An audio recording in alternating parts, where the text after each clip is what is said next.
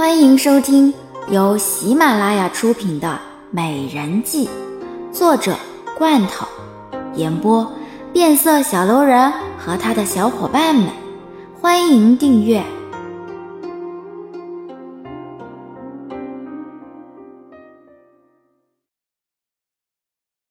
第32集。好香的一席话让洪震茅塞顿开。这大臣确实是不可能会比他更加了解自己的女人，也不会知道到底谁才更加的适合。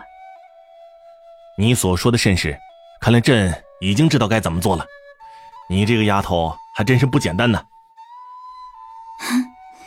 那皇上是否可以喝茶了呢？难道一天滴水未进，皇上就不觉得口渴吗？好像冲着洪震嫣然一笑，他只不过是顺手帮洪震一把而已。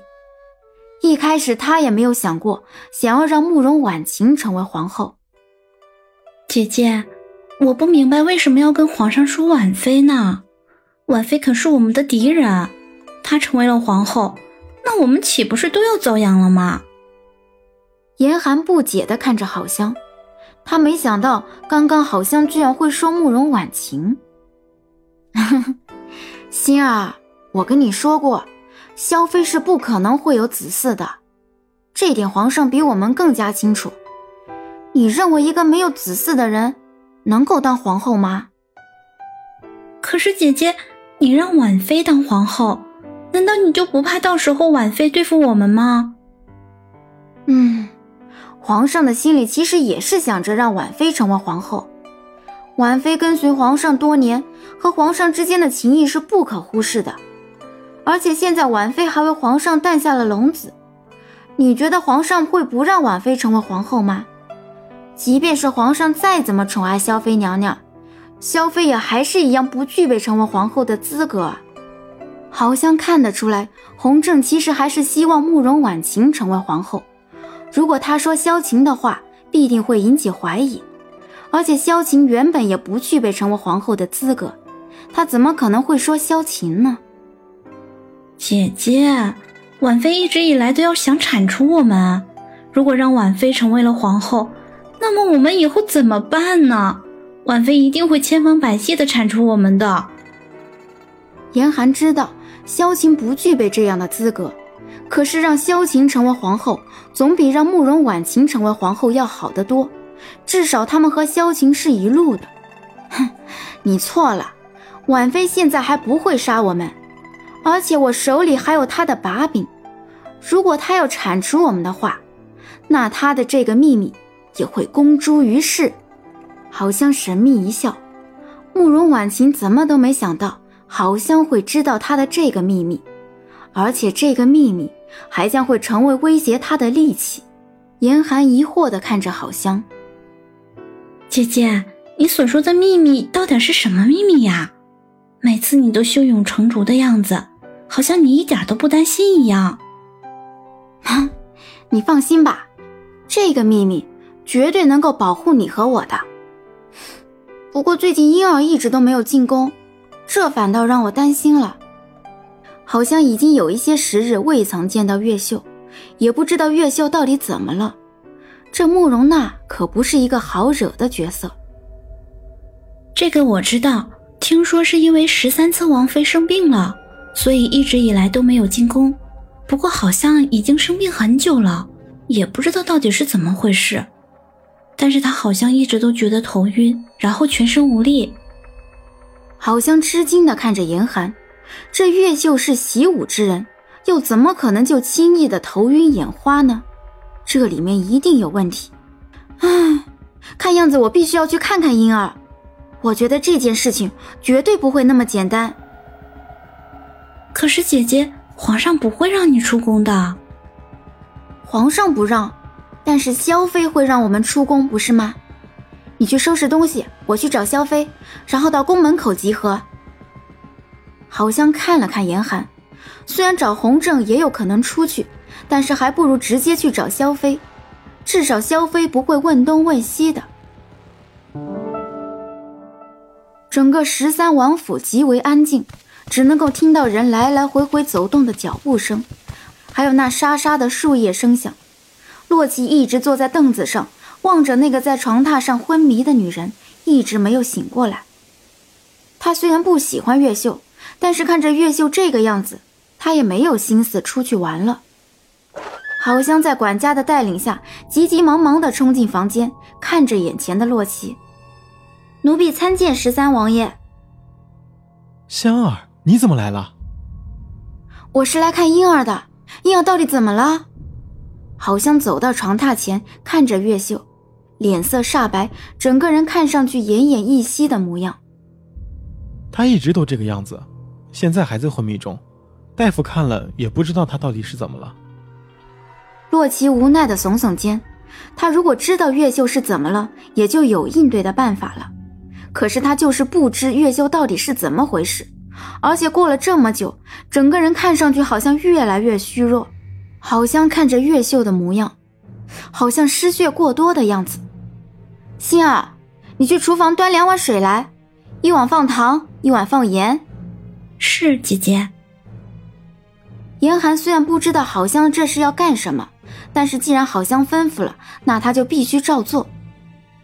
好像伸手拉了拉月秀的衣袖，突然之间看见被褥里似乎有什么东西在动来动去。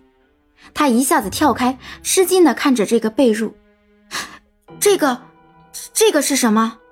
洛奇也看见了，他迅速地将被褥给拉了下来，放在地上用力地踩，整个被褥立马就染上了红色。洛奇用力地撕开被褥，吃惊地看着眼前这一幕，整个被褥里面有不少黑色的虫子。这样的虫子看上去软绵绵的，他从来没有看见过。好像不敢置信地看着洛奇，这13王府怎么会有这样的东西？怎么会这样？你的这个被褥到底是谁送来给婴儿的？这可是我和月秀成亲之时，父王让人做的，可是以前也没有察觉什么不对啊。洛奇一脸茫然，可是这个里面怎么会有蚂蟥呢？这个是专门吸人血的，难怪月秀会变成这个样子。好像实在没有想到13王府里面居然会有蚂蟥，若是在农村见到这样的东西倒是一点都不觉得奇怪，可是这是洪正让人打造的被褥，洪正总不可能会害月秀吧。蚂蟥？你是说那种在田里专门吸食人血的？洛基一想到就觉得特别想吐，没有想到月秀居然是因为这样才一直昏迷不醒的。好像无奈地看着洛奇，会用这样的办法对付月秀的，整个13王府也就只有一个人。如果我没有猜错的话，应该有人故意这么做的，但是这个人绝对不可能是皇上，而且我觉得这个人就是因为知道这是皇上送的，到时候就无从查起了。天哪，这简直太恶毒了，怎么能这样呢？好了，13爷，目前不是说这个的时候，最重要的是先让婴儿醒过来。好像无奈地看着洛奇，这皇族里面的人还真是个个都不是省油的灯。月秀迷迷糊糊地睁开双眸，看着眼前的好像。我这是怎么了？为什么我觉得全身无力啊？姐姐，你怎么到这里来了？香儿是专程来看你的，如果不是香儿来发现了的话，我看还真的是谁都不知道你到底怎么回事了。不过我说，谁和你有这么大的仇啊？居然有那么多蚂蟥来害你。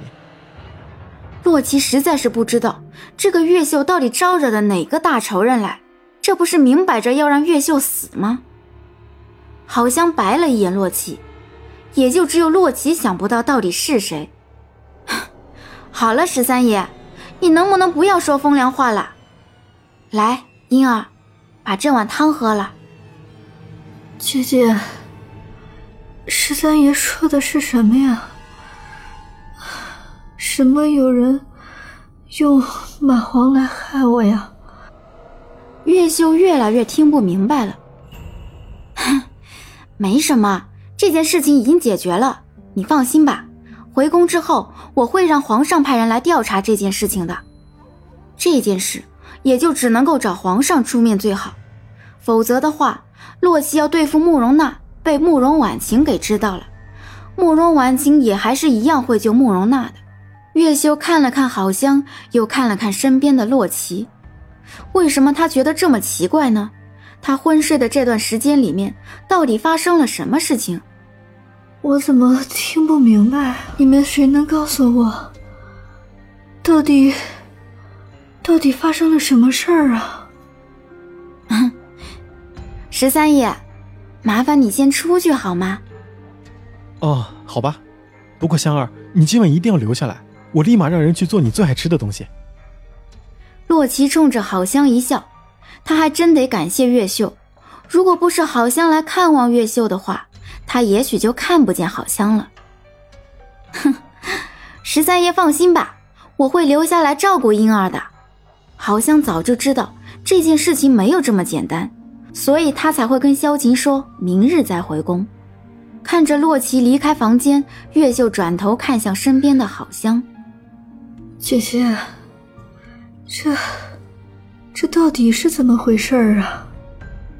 哎，你的被褥里面有很多蚂蟥，如果我没有猜错的话，是有人想要用蚂蟥吸干你的血，让你死。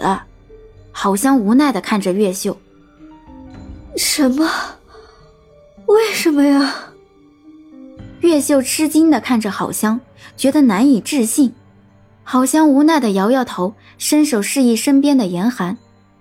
杏儿，你再去按照我说的弄2碗来。是，姐姐。严寒今日也算是大开眼界，他虽然见过蚂蟥，却从来没有一次见到这么多蚂蟥，当时也确实是吓坏了。姐姐，这到底是怎么回事啊？谁会在我的被褥里放这种东西呢？而且这个被褥可是皇上送给我的，皇上不可能这样对我呀。这个我当然知道，这也绝对不可能会是皇上做的。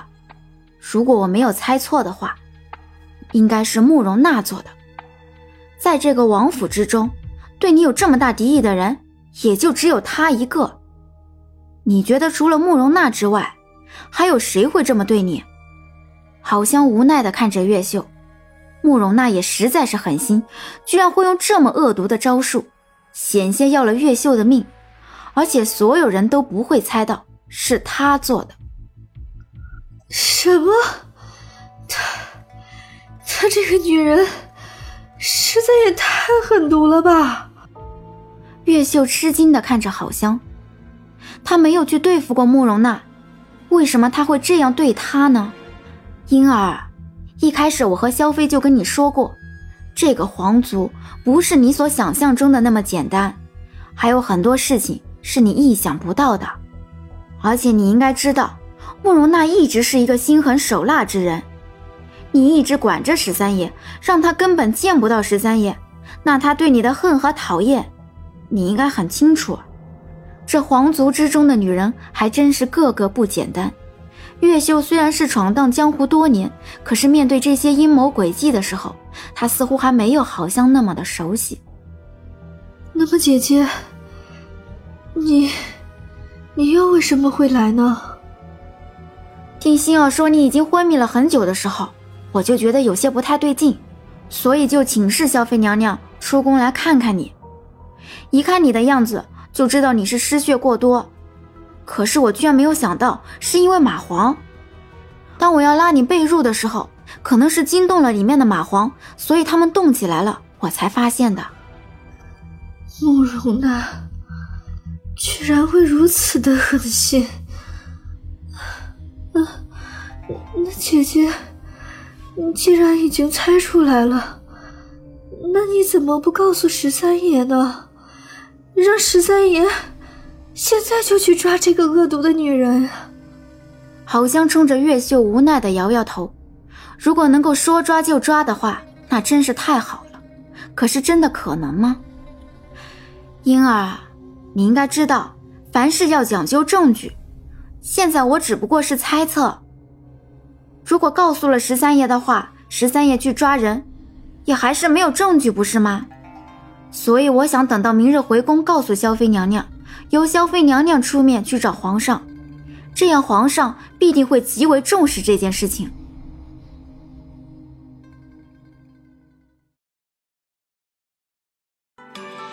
本集已播讲完毕。